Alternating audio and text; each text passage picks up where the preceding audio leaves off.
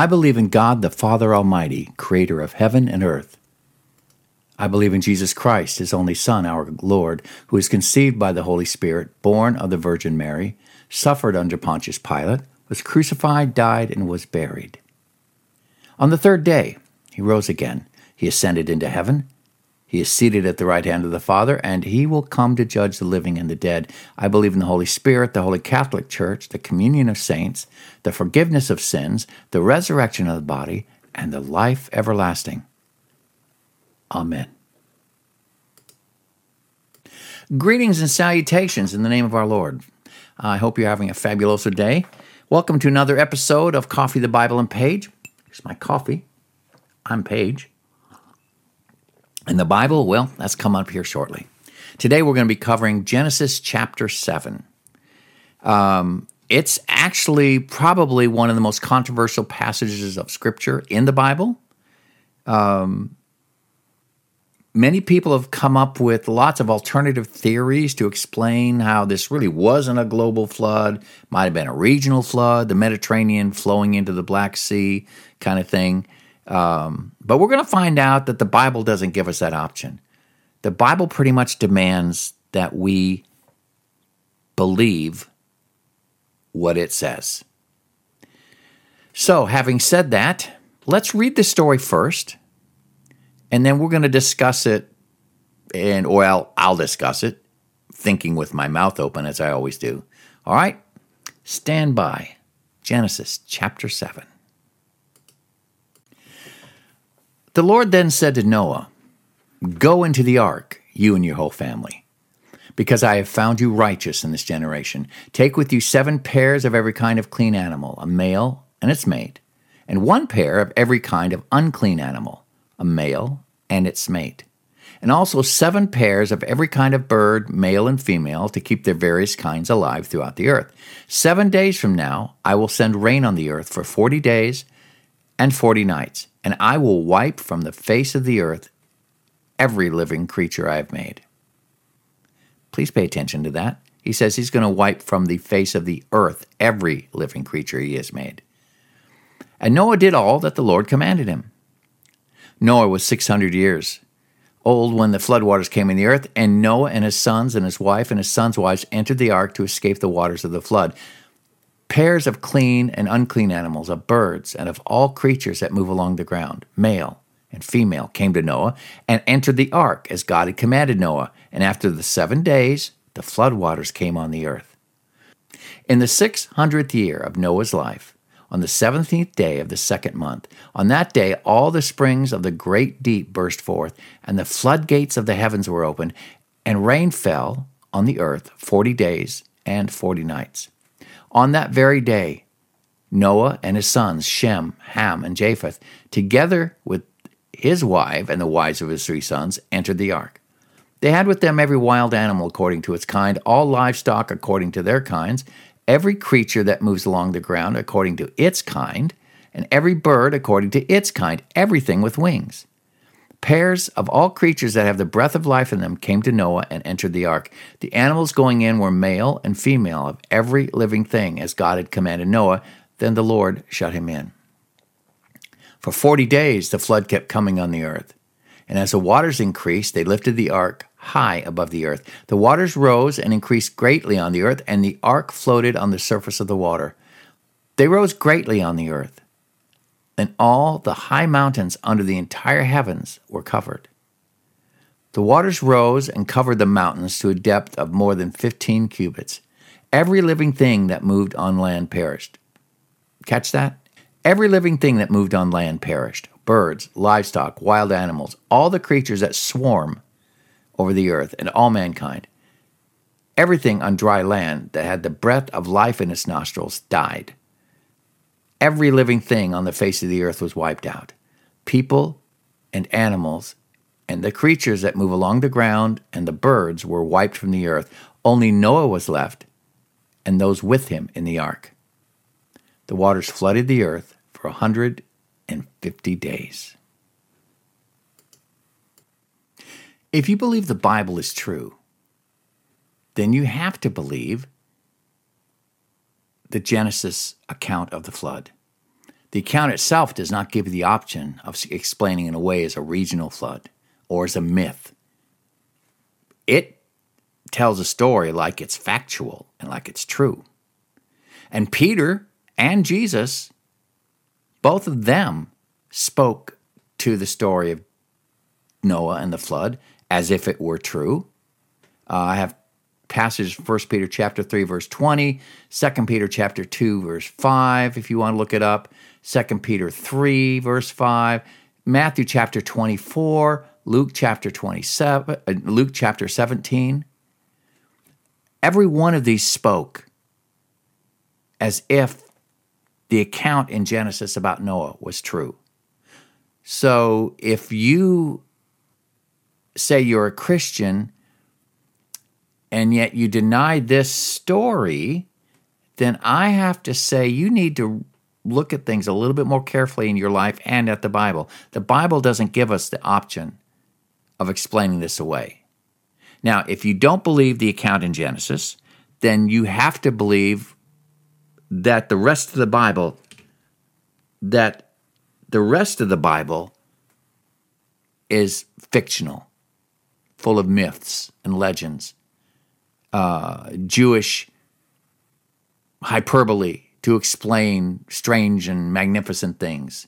Uh, you know, either so I come down on the side of the flood being a factual event. Now, here's the question: As even though I believe it's a factual event, that's a pretty big event. Could it have happened? Well, I've just spent the last couple days reading reports and talking to people on both sides of the issue, or not, not talking to them, excuse me, reading, watching videos of people on both sides of the issue, and um, I'm coming to the conclusion that much science is based on a premise that the Bible can't be true. Therefore, since the Bible can't be true, there must be another explanation. I was always of the opinion that science followed evidence. And there is evidence out there that would at least allow for the possibility of a global flood. Uh, one video I saw, which I thought was pretty fascinating, talked about Mount St. Helens and how that monstrously large, though single event, changed the landscape of the, of the land around it in such a way that it resembles the Grand Canyon, that it resembles forests of petrified trees. And it only happened, and this stuff only happened over a period of months, maybe a couple years. Uh, I I've I listened to um, I listened to uh, this one uh, geologist and uh, one DNA expert who spoke to recent discoveries of soft tissue in dinosaur bones. If the dinosaur bones were millions of years old, soft tissue wouldn't be there. Um, the soft tissue they discovered with recognizable blood vessels with red blood cells in it is belonging to animals that have been buried for at the most a couple thousand, uh, several thousand years, not millions. There's enough evidence there to raise the question is it possible that dinosaurs roamed the earth thousands of years ago instead of millions of years ago? You know, it's I'm not they're not proving anything, but it raises the question that this should be something that should be investigated. Now, could the a global flood have happened? I'm going to give you a scenario in which it, it's plausible. Before the flood, there was never anything like rain on the earth. Everything was watered from springs from the ground and moisture in the air. Uh, apparently, one scientist I was listening to said that the globe had a very high concentration of moisture in the atmosphere, and this moisture in the atmosphere would have filtered out much of the harmful ultraviolet rays, which would allow things to get bigger and live longer. Okay, well, we have members of the dinosaur family today, alligators and crocodiles, that, if left alone, will continue to grow to incredible sizes because they never stop growing. Well, if there was uh, a time when the atmosphere actually protected everybody and everything from these ultraviolet rays, then people would live longer. And if people lived longer and animals got bigger, we could probably easily have seen dinosaurs develop. We could easily have seen people living for incredible periods of time. So that's possible. All right, well, here's a scenario Earth covered by this moisture, this really dense atmosphere.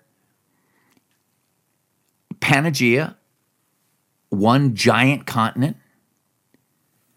And if you would picture a globe the size of the school globes that we had in school, and then picture a meteor or a comet or an asteroid, the si- a little bit bigger than a golf ball, hitting the Earth, full impact.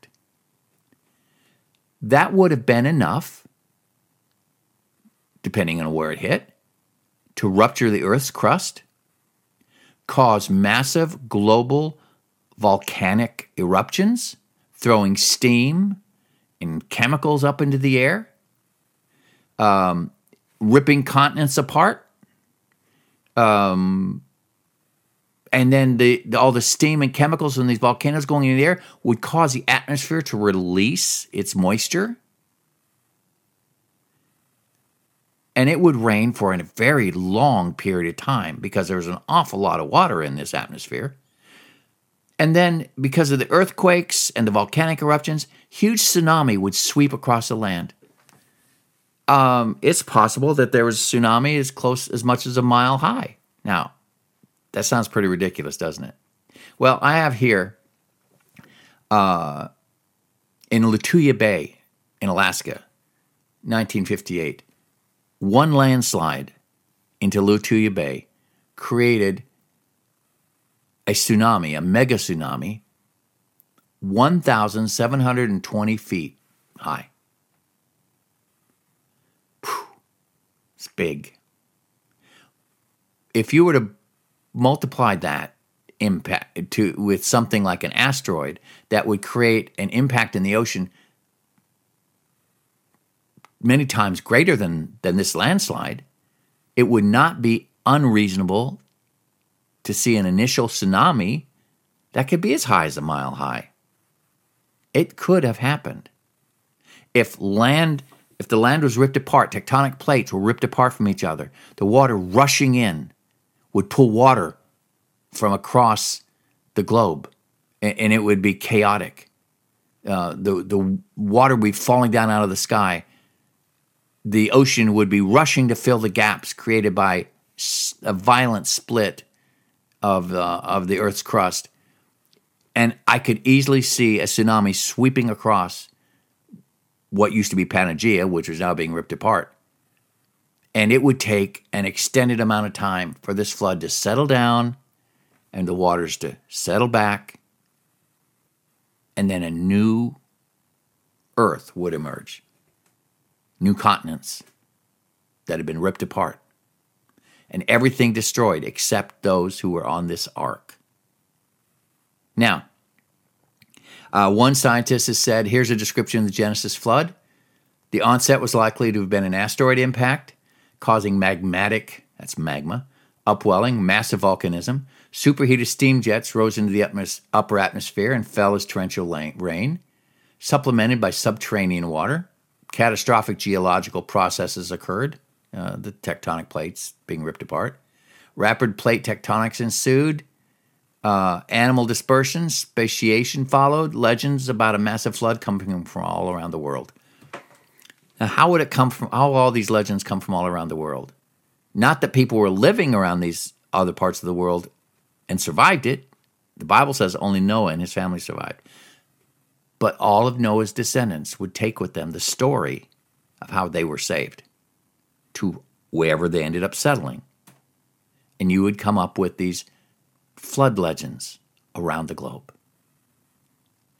So, uh, if you believe the Bible is true, then you kind of have to believe this story. if you believe what Jesus believed and what Peter believed, that the story of Noah and the flood were, was true, then you're in good standing. But if you don't believe the flood was true, then you have to, to disbelieve Jesus' assertion and Peter's assertions and assumptions. And you have to disbelieve much of what the Bible has to say. Because our God is an amazing God. He does amazing things. And a global flood, I think, would be well within his capabilities. So there you have it. That's my take on the flood. I believe it, just the way it was written. I look forward to your comments I'm Paige. Here's my coffee. Folks, I am out of here.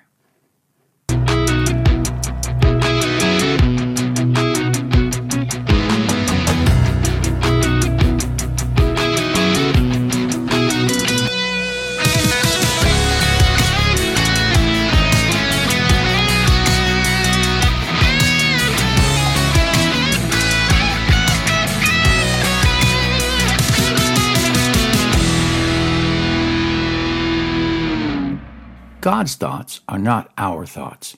Neither should my thoughts be your thoughts. You need to think for yourself.